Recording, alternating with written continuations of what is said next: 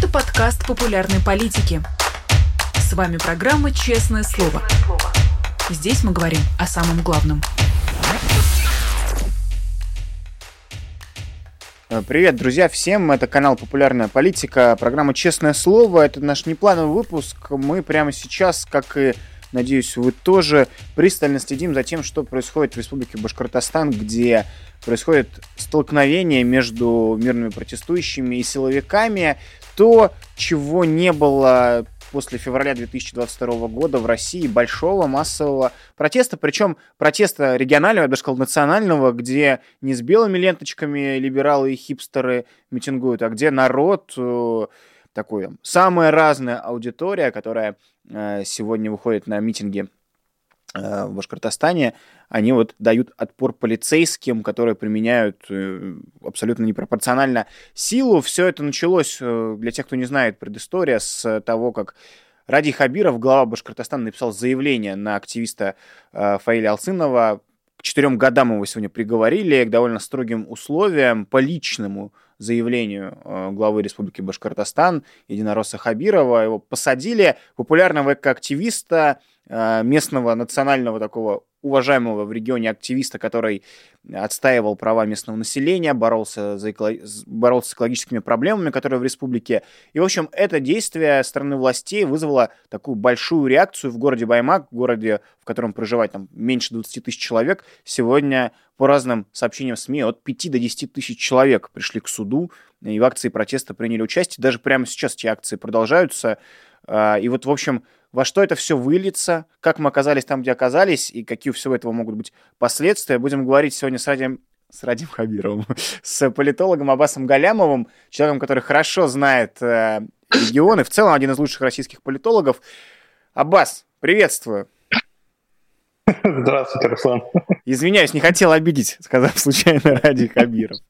А, я, можно тогда по порядочку будем разбираться. Что мы должны знать про Радия Хабирова, те, кто, вот, возможно, не следил за российской политикой? Это большой и важный региональный политик, это единорос, это человек, который глава республики уже много лет, и человек, который работал в администрации президента. Собственно говоря, был одним из конструкторов э, политического режима, в котором мы многие годы жили. Скорее всего, он изменился с момента начала войны и стал более отличаться от того, что было ранее, но вот конструктором вот этой вот ненастоящей демократии, борьбы с оппозицией во многом был Ради Хабиров. Довольно важный был человек э, при Володине.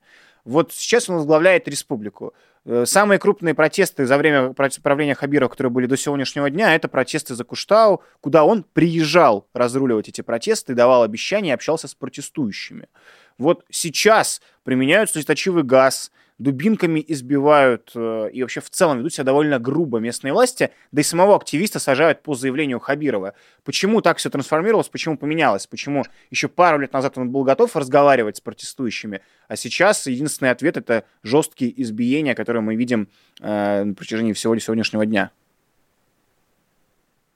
Ну, Хабиров хамелеон. Он э, адаптируется к ситуации очень хорошо. Он э, воспроизводит дискурс начальства. Ну, то есть это э, человек абсолютно такой, то, что называется восточный э, деспот. Да? Э, они, как известно, живут по принципу «ты начальник, я дурак, я начальник, ты дурак». Вот, э, абсолютно истово служат э, начальству и абсолютно также и истово там презирают подчиненных и заставляют служить себе. А, вот, э, формулировка «ты там мне ноги лизать будешь», э, вот, это, это стандартное исполнение э, Хабирова, когда он общается с подчиненными или там, с теми, кто не хочет быть его подчиненными, тот, тот кто пытается сохранить по отношению к нему независимость. Вот. И поскольку он видит, что режим ну, трансформируется из авторитарного в тоталитарный, да, он, он старается бежать впереди паровоза, выслуживаясь и Э, значит, э, ну, насаждает, навязывает вот этот самый а, стиль, э, который вот Москва насаждает в целом в отношениях с обществом в последние два года, вот с момента начала войны, он, он пытается быть святее Папы Римского, выслуживаясь, да, и насаждает этот э, курс в еще э, большей степени, да, поэтому ну, собственно говоря, вот таким образом он всегда а, делал а, карьеру. Да, он, он, он действительно абсолютно искренне старается ну, угодить э, начальству. Он считает, что ну, это правильно, так и должно быть. Помните его высказывание, а, когда э, Путин прилетал в Уфу, и Хабиров стоял в аэропорту, ждал, ну, делегация стояла, ждала, значит, а, самолет, чтобы его встречать, и там кто-то из журналистов э, спросил, нет, сори, Путин, по-моему, ехал откуда-то на машине, то ли из Магнитогорска. В общем, они стояли на дороге, и он ждал, э, вот, э, ждали появления, значит, кортежа путинского, э, и уже где-то на подъезде, вот журналисты с ним беседовали и спросили, вот, что, как вы, что вы, мол, чувствуете, так сказать, да, и он э, сказал, что а, он чувствует э, волнение, потому что приближается возможность так увидеть лично там великого человека, историческую личность. Ну, ну то есть вот, вот это он, да. Поэтому, например, э, вот одна из версий, почему он лично написал заявление на Алсынова, да, то есть, строго говоря, не, царского, не царское это дело, да, в принципе, что у него подчиненных мало, у него, а, значит, четырехмиллионный регион он контролирует. Ну вот, и людей, желающих служить ему, там э, более чем э, достаточно. И административный аппарат там абсолютно сервилен. Ну, то есть желающих там написать заявление по команде э, местного вождя найдется много. Но он, тем не менее, пишет это заявление сам. Почему? Одна из версий, а, значит, потому что вот это, э, вы, вы упомянули сейчас протесты э, по поводу Куштау, э, значит, которые были там, когда года три назад, э, значит, они завершились э, тем, что предприятия э, этой компании, которые претендовали на разработку этой горы, а, сменили собственника. Да. И мало кто знает, что в конце концов бенефициаром оказались э, Ротенберги из э, путинского окружения. То есть формально пакет акций принадлежит государству, но реально управлением сейчас занимаются они, компанию выжимают они.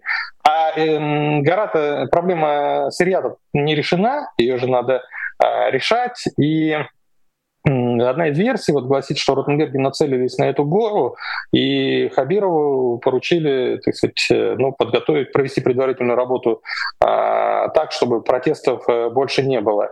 И Алсынов э, — это один из лидеров этого протеста, да, и вот пытаясь обезглавить протест, Хабиров, ну вот решил лично выслужиться, чтобы, ну, Ротенберги видели, так сказать, да, как Хабиров а, старается, в надежде, что это потом там, так сказать, Ротенберги донесут э, Путину, ну, то есть будет на хорошем э, счету. Вот, э, ну вот, вот э, он, он вот, э, понимаете, э, такой. И в значительной степени претензии башкирского населения Хабирова, знаете, с чем связаны? Как раз с тем, что они чувствуют, он, э, он проводник курса Москвы. Все помнят, что когда-то у них был президент Рахимов, и этот человек при всем его авторитаризме... Бабай, да, если не ошибаюсь, далее, как его называли. Бабай, да-да-да, да, Бабай. Вот, э, но при всем, при всем том, что претензий к нему была масса, но он всегда воспринимался как защитник интересов э, Башкирии перед Москвой, как человек, который лоббировал интересы Башкирии в Москве. А Хабиров ровно противоположность. Это человек Москвы, человек Кремля, который посажен в Башкирию, чтобы реализовывать московский а, интерес. И вот тут самое главное, собственно говоря, начинается. Ведь э, в регионах России, в Башкирии в частности и вообще повсеместно, э, очень сильно недовольство Москвой. Вот этим курсом на сверхцентрализацию, когда Москва как бы говорит региону, что, дескать, давайте, вот вам экологические проблемы и возможность а, горбатиться на нас за копейку, а нам все профиты, со, со, все, все доходы, значит, с тех предприятий, которые находятся на вашей территории. А, вот. И вот это э, совершенно несправедливое распределение национального богатства, когда все уходит э, в Москву и оттуда в часть по чайной ложке выдают, если захотят, а не захотят э, и не выдадут. А, вот. Потом а, вот э, это недовольство, оно, оно есть повсеместно, но оно а, в ситуации с этническими республиками, национальными республиками, она еще приобретает такой этнический окрас. Там, в Татарстане, Башкортостане, в Якутии, везде одно и то же. Есть ощущение, что а центр проводит политику русификации, что а, значит, национальные языки, национальные культуры а, постепенно, так сказать, вытесняются и умирают. И это осознанный курс, э, который проводит э, Кремль. значит, зачем они, условно говоря, запретили, почему они, они, они значит, сделали национальные языки, которые до 2016-2018 года были обязательными к преподаванием в национальных республиках, в национальных э, школах, а, значит, так наряду с русским. Ну, правда, часов было меньше, да, русский там преподавался, а, условно говоря, там 4-5 часов в неделю или там 6 где-то, да, а башкирский, там татарский, якутский, они, ну, один час в неделю, там, да, в некоторых случаях два часа в неделю. Ну, то есть они чисто номинально там присутствовали, да, и ни, ни, ни в ЕГЭ их никто не вставлял, и экзаменов строгих не, не делали. Ну, то есть э, все понимали, что там никто не будет на этих языках может и говорить, но номинально они присутствовали, да, было, было ощущение, что вот э, хотя бы формально наш язык признан там равноправным с русским, как это в 90-е годы при Ельцине и было продекларировано и в местных документациях, в федеральной конституции все это было написано. Вот. А тут они в 2017 году, вот причем на ровном месте, зачем им это понадобилось, ну вот необъяснимо. Да, вот прям сами себе нашли проблему. Они взяли и объявили о том, что национальные а, языки теперь не являются предметом обязательным к изучению, изучаются добровольно. Ну, то есть национальная интеллигенция, вот эти люди, такие как Алсынов, те, кто смотрят на политику через призму этничности, сразу это восприняли как то, что о, Центр посылает нам сигнал, что наш язык — это язык второго сорта, а язык первого сорта в стране только один — это, это русский. Вот. И, в общем, э, вот такие, такие вещи там на протяжении всего путинского управления происходили, и они наслаивались на вот это экономическое недовольство недовольство, о котором я сказал выше. То есть в обычных регионах есть вот это экономическое недовольство сверхцентрализации финансовой, да, а, значит, а в национальных республиках еще добавляется вот эта а, культурная, культурная, так сказать, языковая там, да, составляющая, связанная вот с вопросами идентичности, ну, такими деликатными, тонкими материями, ради которых, собственно говоря, люди готовы иногда и воевать, и кровь проливать, да. А, и, и, и вот это недовольство, оно копилось, копилось, копилось, да, и уже его накопилось столько, что в какой-то момент вот оно должно было прорваться, оно прорвалось в случае с Алсыновым. Строго говоря, если бы не было Алсынова, это прорвалось бы раньше или позже, но по, значит, э, по другому поводу, но это бы все равно а, случилось, потому что ну, вот ощущение вот это «сколько можно?». Понимаете, вы, вы правильно сказали, что это, это никакая не белоленточная Москва, и даже не Уфа, интеллигенция уфимская, да, это глубинка, это, это село, это самые вот те, кто, кого раньше вообще невозможно на улицу вытащить. И они вдруг выходят на улицу, не просто выходят, а, а вступают в драку с ОМОНом, значит, бьют его, они же сейчас окружили там ОМОНовцев. Но я не знаю, как сейчас, я уже значит, э, пару часов не следил за новостями, все комментировал, да, но, может, за последние пару часов что-то изменилось. Но, но до этого они уже к вечеру, там, в Башкирии ближе, да, они окружили ОМОН и заблокировали его, и ОМОН вел с ними переговоры, чтобы его оттуда выпустили. Вот. В общем, э, чтобы вот мирные сельские жители до такого вот э, дошли, но их реально надо довести, понимаете? То есть это, mm-hmm. это груз вот обид, которые копились годами, годами, да, даже уже, можно сказать, а, десятилетиями, да, и вот прорвало.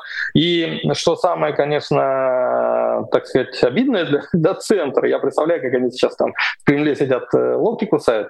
Нельзя же запустить любимую пластинку, что это, так сказать, агенты Госдепа там, да, и, значит, э, э, американские, там, значит, американские шпионы, понимаете? Ну, то есть это совсем дураком надо быть, чтобы такое говорить, потому что где? В Баймаке там, где население 80% башкиры этнические, угу. где даже уфимец, приехавший из Уфы, там в гости, это событие.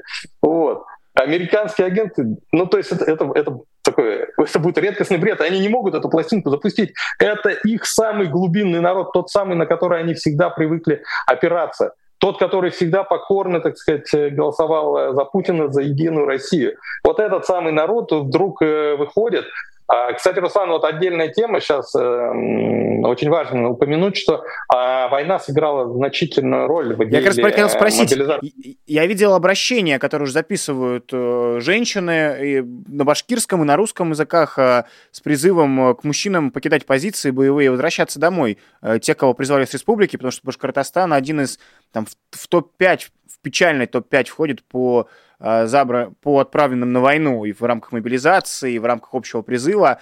То есть это большая проблема. Как, как и раньше, национальные республики являются главным донором для российской армии, так вот на фоне войны это особенно участилось.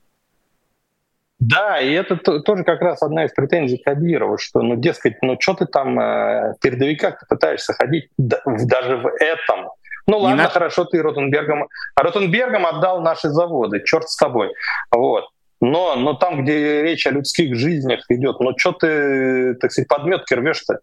Ну что ты в передовики рвешься, да? А он рвется в передовики, ему там в центре жмут руки, так сказать, благодарят за эффективно проведенную мобилизацию, за поиск контрактников, так сказать, да. То есть весь административный ресурс, э, аппарат Башкирии, вот это все, все, все это время, уже больше года, работает исключительно на а, поиске все новых и новых источников э, пушечного мяса. Вот. И когда министры там э, на, на совещаниях, там, главное, с чего они начинают, это сколько в подведомственных хозяйствах, так сказать, у них э, э найдено э, контрактников, да. Когда главное, там, условно говоря, для министра сельского хозяйства Башкирии это не а, посевная и не, значит, уборочная, да, а и, и не забота там о том, чем скотину накормить, да, а сколько ты наберешь э, этих, э, значит, э, несчастных, заставишь людей, заставишь подписать контракт несчастных колхозников, значит, чтобы они ехали на фронт. Вот. И, и, в общем, вот Алсынов, в чем главная претензия властей к нему? На самом деле, в реальности как раз в том, что он говорил, а это не наша война. Ну, то есть в некоторых случаях он говорил, это открыто поначалу, его за это штрафовали, там, э, значит, какие-то административки на него заводили. Вот в каких-то ситуациях в последнее время он стал говорить это чуть более завуалированно, но он продолжал это говорить, намекает, так сказать, да, как говорится, что нам Гекуба, там, русские напали на украинцев, почему башкиры должны лить за них свою кровь. Повторяюсь, эта публика рассматривает э, любой политический процесс в первую очередь через призму этничности, поэтому для них это война русских с украинцами, это нападение русских на украинцев, на украинцев. И а для вот башкир, так сказать, которые вот так мыслят, да, вот, э, ну, то есть озабочены вот этими вопросами этничности, это они, они себя ассоциируют скорее с украинцами, чем э, с русскими. Да? Русские — это имперский центр, так сказать. Вот. А украинцы, так же, как мы, да, были когда-то частью империи, потом вышли из ее состава, имеют право, так сказать, может, и мы бы хотели выйти. Там говорят на своем родном языке, нормально, ну, в общем, что плохого. Мы тоже хотим говорить на своем языке. А их за это объявляют фашистами и начинают бомбить. Да, то есть эти люди э, восприняли эту войну как э, еще одно, вот цитирую их, так сказать, да, еще одно доказательство того, что русские это имперский народ. Вот. И, и мы должны за них там проливать и, э, кровь против таких же собратьев, так сказать, по несчастью, там, убивая собратьев по несчастью украинцев. Ну, вот. И вот этот э, дискурс, собственно говоря, и настроил там, да, против Алсынова и против этого движения а, вот этих людей. То, то есть так, это очень многофакторная, Руслан, надо понимать, многосоставная история. Тут есть вот эти, а, эти Ротенберги со своим интересом, значит, mm-hmm. да, поиск сырья для заводов и, и протест, который возглавлял Алсынов, ну, одним из лидеров которого был Алсынов, не единственным, конечно. Вот. А, война, там, претензии в части язык, преподавания национальных языков, там, да, в конкретно Баймакском районе золотодобыча, там, а, экологические проблемы с этим связаны. То есть это такая многофакторная штука, надо понимать. Да, да, да я как раз и не, и не хотелось бы упрощать. Я понимаю, что это довольно сложно устроенный процесс, и вот реально накопилось с разных сторон. А, я в связи с этим хочу спросить про судьбу Хабирова, потому что, ну вот в год выборов, да еще и на фоне специальной военной операции, когда выходит, много людей выходят, э, и понятно, что сейчас будет. Я не питаю иллюзий, мы знаем, в какой стране живем. Сейчас будут массовые уголовные дела. Они уже объявили, что будут дела о массовых беспорядках. Они похватают кого-то, а, каких-то людей, которые попадутся им под руки, будут показные процессы. Это мы знаем и попытаются этот протест купировать. Но последствия стороны администрации президента для Хабирова будут или нет? Почему не проконтролировал? Почему за два месяца до выборов, когда нужна полная стабильность и нужен результат, у тебя там выходят, выходят массовые, выходят, честно говоря, уже с политическими требованиями, не просто там а, против проблем с экологией, а уже требуют отставки? Ну, а, значит, очень многое зависит э, от того, какую позицию займут э, Ротенберги, потому что вот в этом... Э, они бенефициары региона, да? По... Угу. Ну, они, они, по сути, сейчас вот в этом понятийном пространстве, в котором функционирует около путинское окружение, они, они отвечают за Башкирию. Ну, то есть есть Кириенко, который за нее отвечает политически, да, но Кириенко, он не член, так сказать, Политбюро. Вот. А Политбюро за, за, за Башкирию скорее отвечает Ротенберги. Вот. И Ротенберги, ну, зависит от того, какую позицию они займут. Ну, сочтут они, что Хабиров им нужен, или сольют его. А, вот. Кириенко, при прочих равных, он, Хабиров это его человек, это он абсолютно лоялен Кириенко. Вот, и несмотря на большое количество претензий, которые там, значит, к Хабирову есть, они копятся, их много, вот, ну, до сих пор Кириенко его всегда, так сказать, э, прикрывал. Мог сам, так сказать, пожурить, поругать, там, говорят, бывали такие истории, но, тем не менее, сам а, прикрывал. Вот. Но, конечно, Кириенко — это не единственный фактор. Повторюсь, Ротенберг и ФСБ очень важная составляющая. Значит, в целом до сих пор, до, до этих событий у ФСБ э, с Хабировым отношения были э, достаточно плохие. А, в частности, вот буквально вчера только сегодня информация появилась в «Коммерсанте». Про его пиарщицу. Была про Чайковскую, да? Да, его пиарщица про Чайковскую была арестована. Э, значит, э, это ну, ну, такой серьезный уже удар. Там и до этого в его окружении какое-то количество людей были арестовывались, и даже а, суд был над ними, там вице-премьеров э, судили а, вот, э, в рамках кампании по, больш... по борьбе с коррупцией. А, вот. Но Прочковская это уже такая политическая вертикаль, это не просто борьба с коррупцией, да, она отвечает за как раз вот связь с общественностью, так сказать, э, а, там социальные сети, медиа, ну то есть главное его по сути, если можно так выразиться, политтехнолог. Я так понимаю, вот, что она была наследницей я... Мурзагулова. Уходил Мурзагулов, и главной пиарщицей она стала. Да. Я помню, что она еще была по Красногорску, когда они там все эти махинации делали с партией и всем таким. Она же была с ним давно. Да, да. А, а она, она, она из Красногорска с ним приехала, да, и значит, и, э, Мурзагулов ушел, а она осталась, и mm-hmm. значит, вот сейчас ее э, чекисты приняли. И это, конечно, ну, такой важный индикатор того, что пока у него с ФСБ, по всей видимости, не все нормально. В общем, э, есть аргументы в пользу того, чтобы он не усидел. То есть сейчас под нажимом толпы, конечно, его не, не уберут, Путин никогда такого не делает. Но потом не продлить срок вполне могут. Но э, надо понимать, что вообще все, все сейчас для Путина вторично по отношению, ну, вторично по, по сравнению с а, вот э, этой задачей э, набора пушечного мяса, отправки на фронт. А здесь Хабиров чемпион, напомню. И, может быть, все, вот все остальные аргументы, недовольство там, я не знаю, Ротенберга, ФСБ, там, да, а, значит, может быть, сейчас полпредства там подключится, да, федеральная, ну, Нижний Новгород. Вот э, все, все это, может быть, не перевесит одно соображение.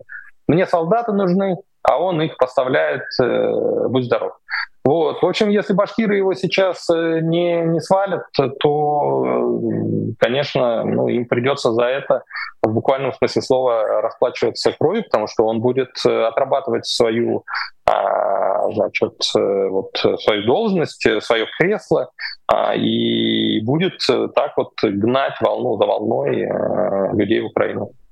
А вас много на фоне, вернее, за время начала войны много же разговоров про то, что будет происходить с национальными республиками после Путина. Многие там развал России предрекают. Вот не, я сейчас не буду уходить в крайности, но вопрос, национальный вопрос, он все-таки довольно важен, потому что Путин Вся политика Путина все эти годы была на то, что становилось меньше языковых ну, школ, где преподают башкирский, в частности, в республике, и так в, в соседних регионах тоже. Вот э, вы, насколько я помню, работали в администрации при Хамитове, при предыдущем главе Башкортостана. Вот, то есть, знаете, изнутри как это? Национальный вопрос для местных политических элит, насколько он стоит. Вот сейчас протестующие выходят с лозунгами на башкирском языке. А, там э, лидер такой башкирский националист, без негатива слова националист, реально любящий свой регион, говорящий на языке э, и за свою землю, который готов бороться. Вот насколько это важно для местных властей? Они по указке Москвы действуют, да, а сами они насколько национально ориентированы, если хотите. Ну, то есть вот насколько им не плевать на то, что это э, башкиры протестуют? Ну, конечно, им не плевать. Ну, то есть, смотрите, в глубине души они все там, понимают справедливость э, требований протестующих. Вот. И они понимают справедливость действий Алсынова. но это значит, что они понимают и то, что они, по сути, являются манкуртами, предателями. вот. И, конечно, это их злит, бесит, да. И, и эти, и этот Алсынов, они его ненавидят, потому что он, по сути, для них, э, значит, вот такое альтер-эго. Да, это я идеальное. Ну, то есть Алсынов как бы говорит вот вы должны были бы быть на моем месте, отстаивать интересы Башкирии а, вот, перед Москвой, которая ее грабит. А вы помогаете Москве грабить э, Башкирию, вы предатели.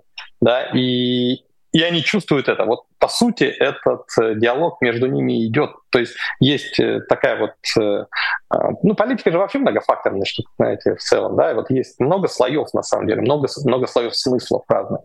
Вот. И одна из важных составляющих это как раз э, вот этот э, предполагаемый, так сказать, виртуальный диалог Алсынова с этими самыми элитами, начиная с Хабирова, да, и заканчивая всех остальных, э, которые Хабиру служат. Вы проводники антибашкирского курса, какие же вы башкиры? Да, и как вы смеете вообще называть этот регион, который вы грабите? Как вы смеете его называть э, своей родиной, клясться в любви, а у вас в кабинетах э, висят флаги Башкортостана, значит, э, на, на, там карты Башкортостана, вот. А на деле вы этими флагами, этими картами буквально в смысле слова подтираетесь. Вот. И, им, и они его ненавидят за это, за то, что он демонстрирует им а, ту модель, которая, ну, как бы, помните, как бриллиант в руке, ребята, на его месте должен был быть и я. Вот, э, вот, вот примерно так. Э, в общем, э, они ему этого не, не простят, конечно. А, одним из главных вот я прямо сейчас читаю новости, одним из главных источников получения информации из Башкортостана прямо сейчас и для координации самих людей, которые выходят на эти протесты, это стали WhatsApp, Telegram, в частности, телеграм-каналы, главный источник информации для людей со стороны наблюдающих за этими процессами, начали блокироваться группы. И вчера это еще началось, и сегодня, после того, как начали публиковать кадры с избиениями мирных протестующих. А, я хочу вас спросить, насколько вам кажется это не знаю, часть сделки Павла Дурова с администрацией президента еще в 2018 году, когда его блокировали? Или это какая-то что-то необъяснимое, чего мы раньше не знаем? Почему так происходит? Потому что я беру факты. Я помню, что когда были выборы тревожные для Кремля, умное голосование, вот заблокировали. Когда протесты неподконтрольные, не хипстеры, а народ бунтует э, блокируют сейчас эти телеграм-каналы. Когда жены мобилизованных, телеграм-канал «Путь домой», самый крупный же, его нельзя не репостить, его нельзя не да. дать ссылку, ничего. То есть фактически это бан. Как так получается, что самый крупный российский мессенджер э, фактически подыгрывает властям? Или я параною? Нет, я совершенно не исключаю, что э, была, была какая-то сделка. И я даже не готов Дурова сходу за нее осудить. Политика — это искусство возможного. Mm-hmm. Ну, то есть, может быть, он стоял перед выбором, э, ну, либо, условно говоря, там его убьют, да, либо он пойдет на частичную сделку, да. Ну, то есть, окей, ребята, у вас есть право там, условно говоря, 10 телеграм-каналов в год э, заблокировать у меня. Вот. Или, может быть, речь шла о том, что тогда мы реально уничтожим. Помните, они же начинали пытаться уничтожить э, сеть, да? Потом у них получалось плохо. Ну, был, был же закон о запрете телеграммы. Как раз, э, если не ошибаюсь, э, штабы Навального там э, протесты организовывали по этому поводу. Я сейчас не помню, какой это год был. Ну, там что-то типа... 2018 год. Мы сделали митинг, да, ну, вернее, да, да. либертарианская партия, да, я и Навальный выступали, и Павел Дуров это все у себя распространял, то есть так подмигивал протесты и его поддерживал. Да, в общем, э, вполне возможно, что тогда э, значит, и была заключена какая-то сложная сделка, ну, дескать, э, хорошо, давайте вот угу. вы меня не добиваете, так сказать, да. А, значит, я иду к вам вот, вот в таких объемах навстречу. И, а, и они теперь, у них вот есть там, условно говоря, квота какая-то, да, и они понимают, что а телеграм-каналы там абстрактных политологов, типа ваш покорный слуги, их тревожит не сильно, потому что, ну, это люди что, ну, они там занимаются анализом, что-то пишут, пишут, да, а людей на улицу не зовут. Ну, вот. А когда появляется что-то, что чревато реальным выходом людей на улицу уже, тем более, вот как в случае с глубинным народом, да, то есть когда вместо а, слова появляется действие, да, то тогда лучше это дело заблокировать. Вот, и в самые опасные моменты вот они включают эту там вот, очередной там проект в свою квоту. Умное голосование, путь домой, да, вот сейчас э, история с Башкирией, она, безусловно, очень сильно тревожит Кремль, потому что ну, когда-то с таких вещей Советский Союз начинал разваливаться. Когда-то э, в 1986 году в Казахстане, это был первый протест э, значит, национальный, а, казахи, в первую очередь казахские студенты вышли на улицы, дрались с милицией, были жертвы из-за того, что Москва уволила первого секретаря Кунаева, и на его место прислала этнического русского Колбина из Ульяновска, а, первого секретаря Ульяновского обкома. И а, и тогда народ местный возмутился, вышел и стал требовать от Москвы, значит, заменить русского казаха. Не хотите Кунаева, черт с вами, давайте другого а, казаха. Ну, то есть первое требование было такое локальное, да, не трогайте а, значит, э, ну, наше право, там, оставьте за нами наше право, чтобы нами руководил этнический казах. Речь не шла о том, что мы требуем выхода из состава там, Советского Союза. Поначалу этого не было. Вот. А когда вот Москва начала игнорировать эти требования, из-за этого уже выросло требование выхода из состава Советского Союза, и через несколько лет Советский Союз а, почил в Бозе, так сказать. И вот сейчас это, это то, что мы наблюдаем в Башкирии, это вполне может оказаться первым шагом в том э, самом направлении. Сейчас невозможно уверенно сказать, окажется ли, потому что многое зависит от того, какие последующие шаги стороны будут делать. Но вообще первый шаг в том направлении сделан. Уже сегодня в этих э, мессенджерах, чатах, которые периодически блокируются, я кое-какие скрин, скрины выкладывал там у себя в телеграм-канале, а уже сейчас там обсуждают вопрос, а что вообще делаем-то? Разваливаем Россию или не разваливаем? Кто-то пишет, надо, да, надо разваливать, выходите из состава России к чертовой матери. Кто-то пишет, нет, это значит э, неправильно, надо просто вот добиваться, чтобы Алсынова оставили в покое, так сказать. Вот, более локальные требования. Но сам факт того, что дискуссия уже идет, э, говорит о потенциале этой истории. Да, я смотрю новость. На самом деле, вот за последнее время э, был задержан гендиректор Башкир Автодора, приближенный к Хабирову. Да, а, очень, это, это очень приближенный к нему человек, да, да. Это близкий человек. Месяц назад был задержан э, советник Хабирова по науке, тоже приближенный, который с Красногорска с ним ездил. И вот сейчас его главная пиарщица. То есть сентябрь месяц у него перевыборы. Хабиров, если, сейчас я пытаюсь... Да, по-моему, Хабиров э, в 24-м идет на перевыборы. А, возможно... Да, да. Возможно, ну, то есть, понятно, Кремль не прогибается под э, протестами, это там Путин не, допу- не допустит, чтобы такое случилось, но, э, возможно, по, по состоянию здоровья ради Хабиров решит не переизбираться, потому что из Москвы ему скажут. Ну, по крайней мере, будем на это надеяться. Вы что думаете про будущее ради Хабирова сами? Э, к чему это его приведет, если вот не немедленной реакции, как мы с вами в начале эфира говорили, а какое политическое будущее в целом у этого э, предпринимателя от политики? Ну, поскольку он в целом сам по себе, э, повторюсь, он очень сервилен, и Путину такие нравятся, угу. то я не исключаю, что его заберут, что называется, даже на повышение. Ну, то есть ВП совершенно обратно? не исключено, что ну, в АП вряд ли, э, значит, э, не думаю. Не исключено, но, но, но вряд ли. Ну, зачем два раза в одну воду входить? А, вот, к тому же, ну, Там многое поменялось. Как... Многое поменялось. Очевидно, да, да, да, да, да, да. Да, да, ну смотрите, там, там есть его э, близкие друзья, типа Харичева, там сам Кириенко ему благоволит. То есть теоретически это возможно, но он себя ну, дискредитировал именно как политический менеджер сейчас. Понимаете, за эти годы в Башкирии вот, он себя дискредитировал именно с этой точки зрения. А, и, соответственно, ну, почему вдруг, да, его там возвращать, вот, то есть ты провалился на региональном уровне и ты вдруг сейчас займешься политикой на федеральном уровне, ну, как-то странно. Я думаю, что по итогам э, выборов, либо прямо перед выборами, либо после, будут какие-то серьезные перестановки в э, правительстве. Ну, во всяком случае, я не исключаю, есть в этом логика. Будут перестановки в правительстве, и, может быть, его куда-нибудь вот э, туда э, засунут, ну, какое-нибудь там второстепенное министерство э, отдадут. Ну, тоже не, не исключаю. Повторюсь, много факторов против него работает, но а главный, который работает на него, это вот эта его, так сказать, сервильность, его услужливость, его готовность вот, верой, абсолютно вот, искренне, верой и правдой служить царю. Путин такие вещи ценит, и такими людьми старается не разбрасываться.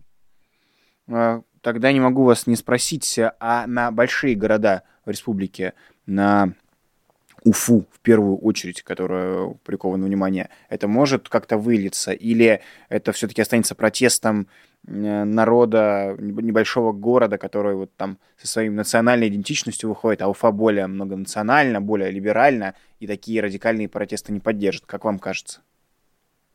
Не, я думаю, в Уфе э, большое количество людей, конечно, вот эта э, башкирская, так сказать, этническая интеллигенция, она же все-таки в, она в Уфе концентрируется в Баймаке. Баймаке это отголоски. Поэтому, когда э, ну, защита наверняка будет обжаловать э, приговоры в Верховном суде Башкирии, и когда будет э, вот, э, там, там это мероприятие проходить, да, обжалование, я думаю, они попытаются его оттянуть. Я не знаю, возможно ли это а, вообще непонятно, зачем они этим, перед, честно говоря, перед выборами этим занялись. Ну, то есть это вот к вопросу о качестве политического менеджмента. Ну, то есть они не умеют решать вопросы, так сказать, вот, ну, то есть просто надо быть холодным, а вот у Хабирова кипит, ему хочется быстрее выслужиться перед Ротенбергом, да, и он бежит там впереди паровоза. На самом деле это, отнесли бы это на апрель, условно говоря, да, и совсем бы уровень напряженности бы в целом вот э, там вот искрило бы меньше, да, то есть формально то же самое, а, а в целом вот спад. Всегда после выборов э, спад идет, да, по активности гражданской. Ну, типа, все, проиграли выборы, что дергаться тогда, да, вот. А сейчас общая политизация населения происходит, ну, то есть такой очень неблагоприятный фон. Короче, я думаю, что они, если это возможно, я не юрист, не, не могу сказать э, с юридической точки зрения, если это возможно с юридической точки зрения, я думаю, они попытаются это все отодвинуть на поствыборный срок. Вот. И, конечно, попытаются обезоружить это движение, ну, то есть какое-то количество а, лидеров э, запугать, кого-то там посадят, э, значит, кого-то запугают, а, вот кого-то там, ну там умеют власти давить, да, там через родственников и так далее, и так далее. А, и, ну и тогда, может быть, вот выдохнется и, и не выйдут люди вот в момент, когда в Верховном суде обжаловаться будет. Но если они вот этого не сделают всего, да, если это будет быстро и сейчас, э, то, конечно, тогда желающих выйти попротестовать в Уфе вот после всего этого, а, ну, будет очень много. Понимаете, там сейчас вот в рядах недовольных у них вот это сложилось ощущение, ну, там, не бесполезности. То есть так, мы оказались в центре там федеральной повестки. Ого, ну, можем, да, ведь? А, это, это, это такое чувство, которое дорогого стоит, и оно, вот это ощущение «ура, мы ломим, гнутся шведы», шутка ли, да, заставили ОМОН вступить в переговоры. Это с одной стороны, Аббас. А с другой стороны, также размышляет и Хабиров. Ё-моё, мы попали в федеральные новости, надо это закатать под асфальт как можно скорее, чтобы это дальше никуда не вылилось. Мне кажется, это вот работает в обе стороны. Одни начинают верить в себя, что прекрасно, а другие начинают, что надо прям уничтожить тех. Не, они начинают суетиться, а, все союзники потенциальные бегут сейчас от Хабирова. Значит, mm-hmm. Следственный комитет, ФСБ, все тычут пальцем в него, говорят, это он придумался, значит, дурак, мы его предупреждали. Значит, э, то есть они сейчас ищут крайнего, там, mm-hmm. там разброд и шатание вообще по полной идут, это, это надо понимать. Вот. Как говорится, у победы много отцов, а поражение всегда сирота. А, и тогда я хочу вас напоследок спросить, раз уж у нас сегодня посвящено э, весь разговор э, тому, что происходит сейчас в Башкортостане, а перекинуться на другие регионы, не именно этот протест, а вот аналогичные истории, прежде всего с национальными республиками. Насколько, на ваш взгляд, это э, реалистичный сценарий, когда э, в, в, прежде всего в национальных республиках, э, где э, все довольно сложно с федеральным центром, э, насколько там стоит ожидать каких-то протестов, потому что история в Башкирии еще вчера никто не ожидал утром, что последние два дня все будут говорить только про происходящее там, потому что это было довольно так впечатляюще и масштаб, и то, что сейчас еще происходит. Вот насколько такое может повториться, где-то еще неожиданно всклынуть, вспыхнуть? Ну, шансы сейчас, конечно же, возросли на то, что это повторится, потому что такие вещи, конечно, всегда действуют стимулирующе. То есть э, башкиры могут, а мы что, не можем, что ли? Вот в Башкирии э, сработала логика. Смотрите, украинцы он сопротивляются, бьются, в общем, а мы что, тряпки, что ли? Да, в Башкирии сработала эта логика, а сейчас э, в других регионах на все это посмотрят и, а, скажут, слушайте, ну а мы хуже, что ли, давайте мы попробуем. У нас что, претензий нет? А претензии-то везде выше крыши. Вот, и поэтому для Кремля принципиально важно, конечно, закатывать э, в асфальт с тем, чтобы когда там э, встанет вопрос, а хотим ли мы так, как в Башкирии, помните, хоти... а вы что хотите, как на Украине, Вот. Если, хотим ли мы так, как Башкирии, чтобы люди перекрестились и испуганно сказали, не, не, чур, не, чур. Да, поэтому это один из факторов, который будет заставлять центр а, применять грубую силу, ну, власть в целом, да, и региональную, и центральную, применять силу. Надеюсь, жители Татарстана сейчас смотрят и и вашим словам вменяют. А, действительно, пора просыпаться. Всем хватит терпеть. А, Все, и тогда у меня последний вопрос, Аббас. Сегодня а, не совсем про происходящее в Башкирии, но важно, что происходит в российской политике. Три года с момента посадки Навального, с момента возвращения в Россию. Вот если коротко, одним предложением описать, как изменилась Россия в политическом смысле, да, как политическая Россия изменилась за эти три года, как бы вы описали это? Как бы вы это сформулировали? Ну, а, значит, э, во-первых, очевидный дрейф от авторитаризма к тоталитаризму. А, вот. Во-вторых, совершенно очевидно произошла прям вот радикальная перемена а, в том смысле, что три года назад еще главным инструментом властвования для Путина была был не силовой инструментарий, был инструментарий чисто политический, а, политическое администрирование, там, избирательной кампании, пропаганда, там, да, убеждения, в общем. А силовики были в, в инструментом э, вторичным, важно, важно, часто используемым, но все-таки вторичным. Сейчас все ровно наоборот значимость пропаганды падает, она всего лишь обеспечивает дымовую завесу над полем, где оперируют а, силовики. То есть а это кто виноват? Правит, это... Опираясь, опираясь ага. исключительно на штыки. Виноваты, виноваты протестные настроения. То есть пропаганда перестала с ними справляться, mm-hmm. и Навальный, Навальный виноват, вы виноваты. Вот, э, значит, э, перестали Спасибо. справляться пропагандисты, mm-hmm. перестали справляться пропагандисты, и в дело вступают силовики, а теперь это вот э, откровенная диктатура, опирающаяся на штыки. Спасибо вам огромное за этот разговор. И подписывайтесь на телеграм-канал Аббаса Галямова. Я думаю, вы сегодня тысячу интервью уже раздали. Спасибо, что нашли время и для нас тоже поотвечать на наши вопросы.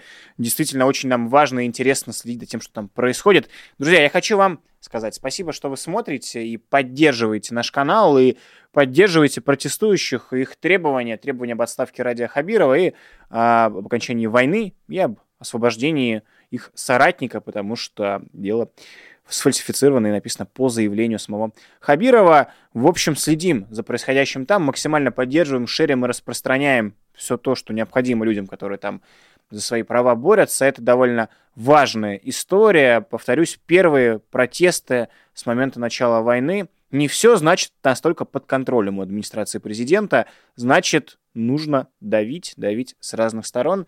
А, вам спасибо большое, что следите, поддерживайте Нужно лайк поставить, комментарий написать и подписаться. Мы поставим в описании ссылки на Аббаса Галямова и ссылки на то, как можно поддержать финансово или информационно работу популярной политики. Если живете за границей, 21 января митинги по всему миру, митинги «Россия без Путина». Обязательно выходите, выходите за себя и за тех, кто остался в России и, и не может сейчас на площадь выйти по причинам безопасности. Меня зовут Руслан Шевидинов. Сразу через, после меня, через 15 минут, следующий выпуск программы «Честное слово». Ирина Алиман, Катерина Катрикадзе. Здесь, на популярной политике. Не пропустите. Нет войне и свободу Алексею Навальному. Вы слушали подкаст «Популярные политики». Мы выходим на Apple Podcast, Google Podcast, Spotify и SoundCloud. А еще подписывайтесь на наш канал в YouTube.